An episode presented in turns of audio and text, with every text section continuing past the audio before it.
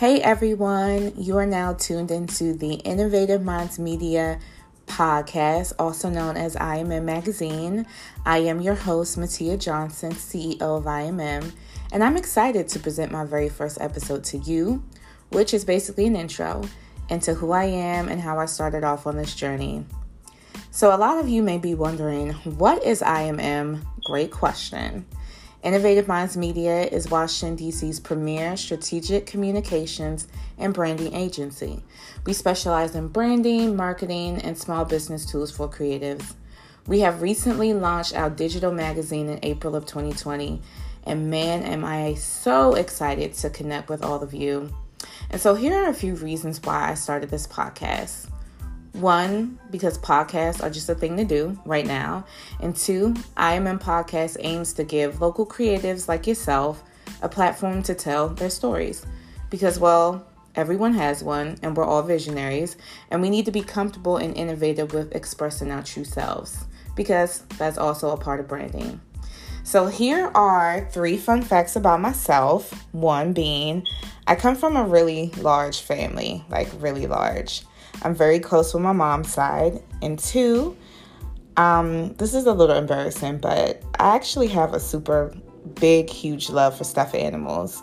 I mean, I have so many of them. They're basically like my little zoo. And three, I went to American University in DC for film and video. And it was a Saturday class, Saturday course for about two years. And so I did producing film and video, and I'm a screenwriter on the side. So I'm pursuing that dream as well. And I would love the opportunity to just share my journey with you guys and hopefully inspire you to be creative and be innovative as well. So, just to hop right into it, I started creative writing when I was a little girl. Like, I had to be about three years old. My mom said that I would sit at the table and I didn't even know how to write. Okay, I didn't even know how to write at all. But what I would do, she said, is I would have just like a color pencil in my hand or maybe a marker, and I would just have my little piece of paper. And she said I would draw the letter E in cursive. I don't know how I knew cursive, but apparently I knew it, and that I would just draw it over and over and over and over. And so I honestly believe that any talent someone has is God given. God gives us all just talents that we can use. And it's up to us to decide if we want to use them or not. So, all talent comes from God. And also, my mother is a creative writer. She's working on a book right now. And I'm not going to talk about that. But of course, you guys will have to wait and see what she comes out with. But I also feel like I got most of the creative writing talent and spirit from her. She's been a technical writer from way back, and as I mentioned, she's working on a novel, and you guys will definitely be in for a treat once that drops. But yeah, I mean, ever ever since I was a little girl, I love writing and when I got to high school, which is point number two, when I got to high school, I started writing these novels, right? So back in the day, if most of you guys remember Karibu Bookstore being open, I don't know if that's like a DMV thing or Washington, D.C. and Virginia, but there was bookshops um, called Karibu Bookstore. And so they basically specialize in urban, you know, street novels for us African Americans. And so I would be just kind of like hooked on that, you know, all the Flyy Girl books and the coldest winter ever. Okay, I'm showing my age at this point, but I used to be hooked on all those books. So I, you know, had a wild imagination. So I would read those books and then I would just literally like sit back and think, okay, so how can I write my own stories? And so, you know, I never copied, of course, but any true creative knows that an original idea, there's no such thing. And so I would get ideas from those books. I would watch TV, get ideas.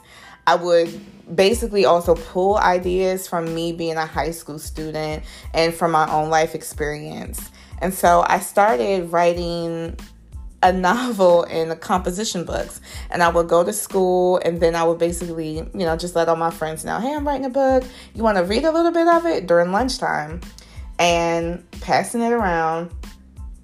It became a hit. They would read it, they would finish maybe like the first five or 10 pages, and then they would come to me and say, Have you written anything else? And I'm like, No. And they'd be like, Well, let me know when you do. So I think that is when I first kind of got into this creative writing field and um, just kind of ran with it after that. And so from there, I started Dollhouse when I graduated uh, undergrad. I graduated undergrad. I started Dollhouse magazine in 2008. So it's been 12 years. I used to be a receptionist at a nonprofit after undergrad, and you know, I used to during my lunch break go to like B Dalton, Books a Million, you know, stuff like that. And then I would just kind of like scour through these magazines. And I just remember thinking to myself, like, wow, I would love to write, you know, write articles and things like that. But then also thinking, hey, a lot of these magazines don't have women of color on here and they don't really showcase women of color. And DC is such a talented mixing bowl of people who are just in the field of fashion or in the field of uh, comedy you know you name it dc has that and so i thought hey i'm gonna start showcasing all the talent here and so back in september 2008 I started Dollhouse magazine. It was it was a digital magazine and it featured fashion, entertainment and lifestyle in the DMV area. And when I tell you I met some of the greatest people of all time. I mean, I would network like nobody's business, and just the people that I met just kind of, I think, contributed to the success of the magazine like absolutely. But not only that they contributed to me growing as a creative at an early age. I was 22 years old fresh out of undergrad and i mean i did everything from like photo shoots in dupont circle to going to dc fashion week. I mean the lifestyle was just like amazing. It was really amazing. And to this day, I'm still friends, very close friends with a lot of people whom I met through Dollhouse, and it was just incredible. Not to mention that, and now this was back in the day when, as I mentioned, these bookstores were prevalent and you would go in there. And I was working on getting the the magazine into B Doll and I was actually talking to distributors but I was working on that for about four years, and then honestly, I just became like completely overwhelmed with like the process of being like a one woman show. And and this is what I I would like to say. CEO burnout is a real thing. A lot of people stop their business in their tracks right before it even I, I mean I swear like right before it even takes off and I mean it's it's definitely an unfortunate thing, but I had to learn to step back and really really give myself the opportunity to just think about what I wanted to do. And so after 4 years, like between 2008 to 2012, I winded up quitting Dollhouse magazine and going to grad school and just basically regrouping. And I think that's super important sometimes. You have to regroup and sometimes unfortunately, we do quit our dreams early, and that's what happened in this case. Going back, would I have changed anything? I would say no, not at all. I wouldn't have changed a thing because quitting Dollhouse helped me to realize that when you do have a passion, sometimes you do have to step away from it. Sometimes you do have to just figure out what it is that you want to do in life before you can really move on to anything else. So, given that I, you know, stopped doing Dollhouse in 2012 and I went to grad school, I was able to realize okay, listen, you have a passion for creative writing. You did get overwhelmed and you did take your break, but please, like from this moving forward, go back to your dreams. You know, I think sometimes we give ourselves such grief over quitting a dream sometimes it does happen, the best thing you can do is really sit back and just kind of collect yourself and say, is this something that I still want to do? Because I did basically have a, you know, a fallout with with yourself, with your own creative self, and you have to ask, should I go back? And if you never go back, it's okay. Sometimes you can find your next passion. But if you do go back, that's even better because you've given yourself a chance to regroup, and that's very important too. Like, absolutely important. And so that is my story. And with all of that, I can say that IMM was created to help like minded people, like minded creatives like myself, just to move forward, just to find your passion, and just to find your voice. It's three takeaways that I want everyone to actually really write down and live in your true self. And the first one is be open for change. Sometimes change happens, and you have to be able to be flexible and you have to be able to just kind of really own it. Two, don't burn yourselves out. I cannot stress this enough.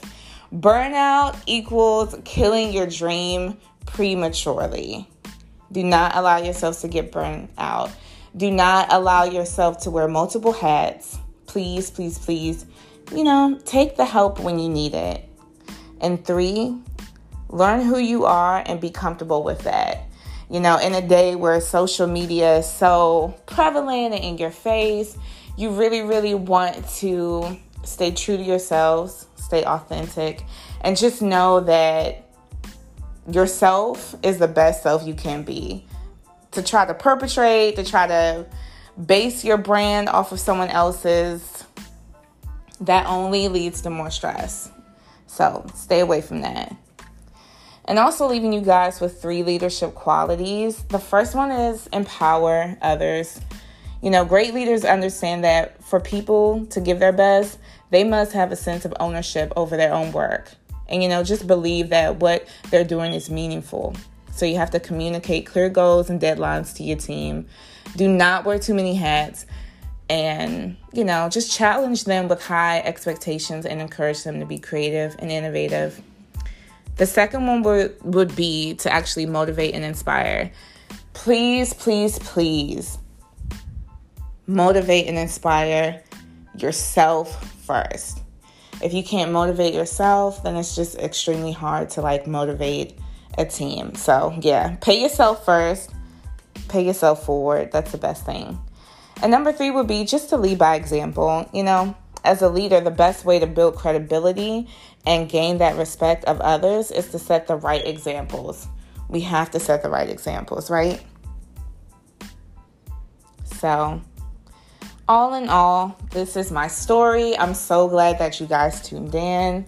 Um, if you're a budding entrepreneur looking to create a totally authentic brand, gain motivation, and even tips on telling your own story, because that's important, subscribe to the IMM podcast. We are on Anchor, Google, Spotify, Apple, you name it, we're on it. Visit our website and check us out. And don't forget to check out the digital issues at www.innovativemindsmedia.com. Follow us on Instagram at Innovative Minds Media and Facebook. And we are also on Twitter at IMM Creative Mag. I'm so looking forward to showcasing fellow entrepreneurs with you guys. Everyone has a story to tell. And thank you guys for tuning in. Have a great weekend.